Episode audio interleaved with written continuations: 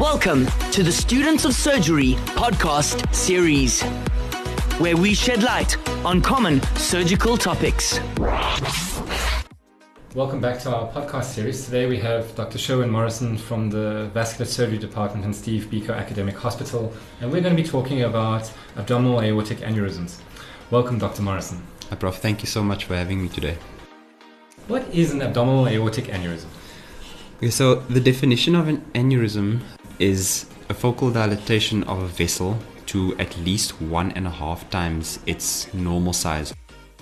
Uh, some other important definitions which I think uh, one needs to clarify, particularly for the students' uh, advantage, is that of arteriomegaly and an ectatic vessel.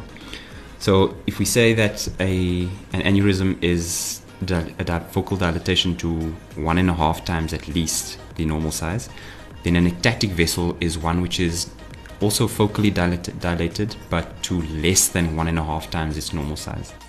So if one takes the aorta, for example, and we assume that the normal diameter of the aorta is 2 centimeters, an ectatic aorta would then be anything from 2.1 to 2.9 centimeters, and an aneurysm of the aorta would then be anything from 3 centimeters and up. And what uh, is arteriomegaly? So arteriomegaly is when there's a generalized dilatation of the vessel as opposed to a focal dilatation, which is when you start thinking of an aneurysm or even an ectatic vessel. So, why do people get aneurysms? 90% of the aneurysms which we are confronted with in our population are degenerative aneurysms. What that means is that there's a proteolytic en- uh, enzymatic process which occurs in the media of the vessel, in which case there's uh, the striking feature is that there's the degradation of the elastin and collagen which are the constituent uh, proteins in the in the vessel wall. Now, this process is done was undertaken by matrix metalloproteinases, particularly MMP2, 3, 9, and 11.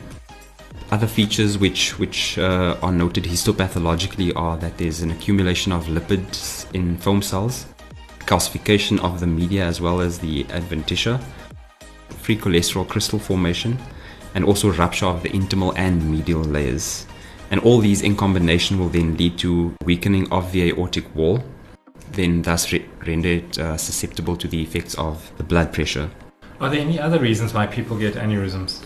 There are a few. Uh, just in summary, um, connective tissue disorders such as Marfan's disease, for example, Ehlers-Danlos disease. Uh, infective aneurysms also occur, particularly in our environment. HIV is rife uh, inflammatory aneurysms, such as those which occur in patients with Takayasu's disease. And then also, if, if in a patient who's undergone instrumentation, it's important to re- remember that they may have actually a pseudoaneurysm of their aorta. Now that you've mentioned a pseudoaneurysm, what is a pseudoaneurysm?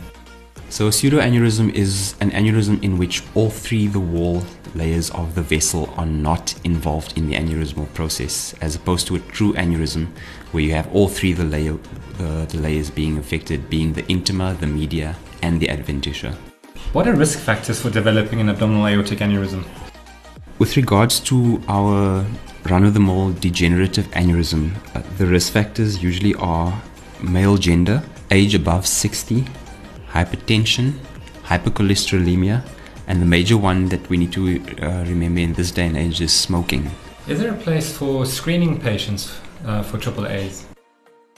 Yes, there is. Uh, for example, in the United States, all males from the ages of 65 to 75 are screened. And with with regards to the Un- United Kingdom, males, all males above the age of 65 are entered into a screening program annually.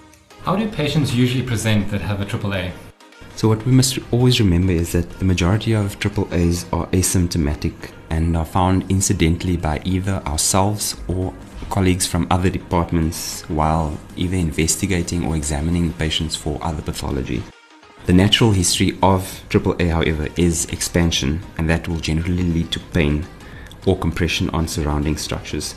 So, with that in mind, uh, these patients may present with abdominal pain, they may present with back pain from erosion onto the spine, they may present with recurrent UTIs from compression on the ureters, They may present with uh, an upper GI bleed from an aortoenteric fistula from, from the compression onto the duodenum.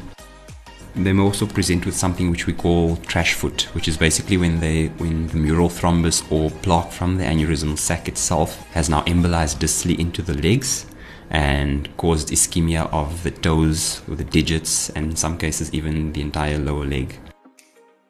And how do patients present who've got a ruptured AAA?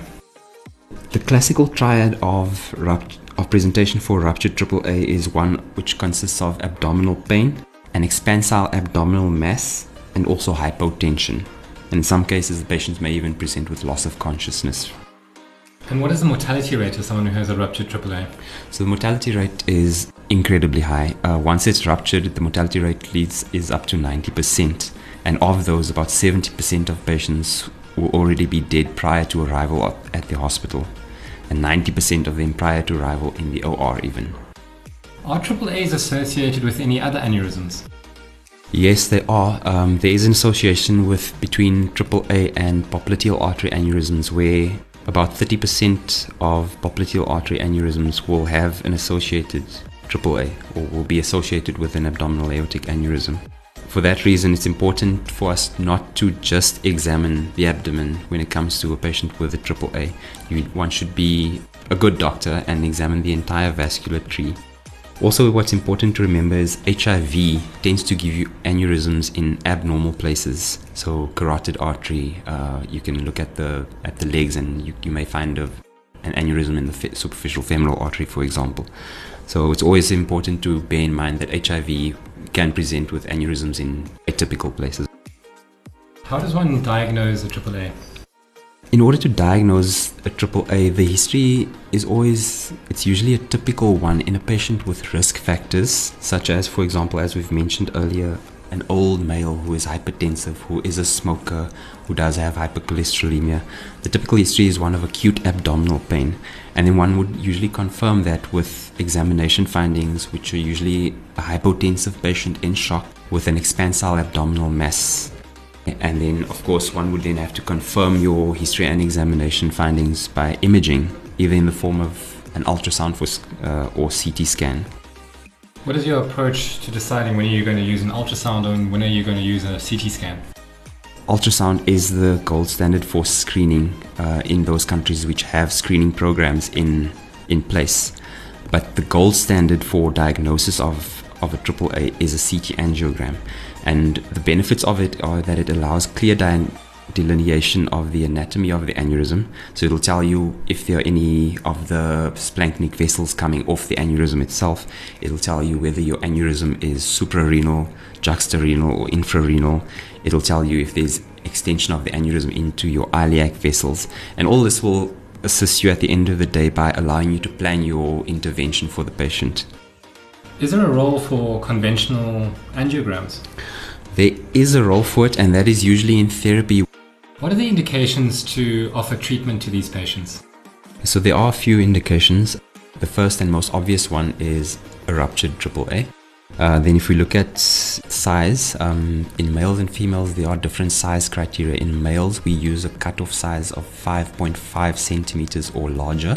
In females, we use a size cutoff of 5 centimeters. In terms of growth or expansion of the aneurysm, an expansion rate of 0.5 centimeters per six months or more, more than one centimeter per year is an acceptable one or the, the generally used one for, for intervention. In terms of morphology, uh, the, the typical aneurysm which we are encountered with is a fusiform one but there is a variant called the saccular aneurysm and once you once you are confronted with a saccular aneurysm that is that is an indication for intervention as well bearing in mind that saccular aneurysms tend to rupture at smaller sizes than fusiform aneurysms.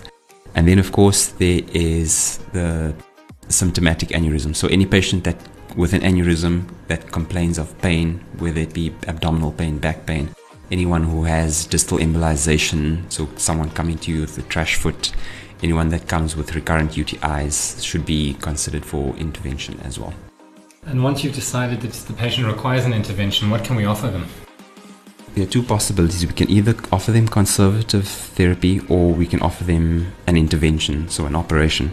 Uh, bearing in mind, conservative therapy is usually indicated where either where the risk of repair carries a high mortality rate or is unlikely to improve the, the life expectancy. And those in- include um, uh, smoking cessation, based medical therapy in the form of an ACE inhibitor, aspirin, and also a statin. And then if you look at the operative uh, management, your option your options will be either open repair or an endovascular repair. What are the operative options um, available to repair a AAA? There are two options for surgical repair. The first being an open repair, the second being an endovascular repair.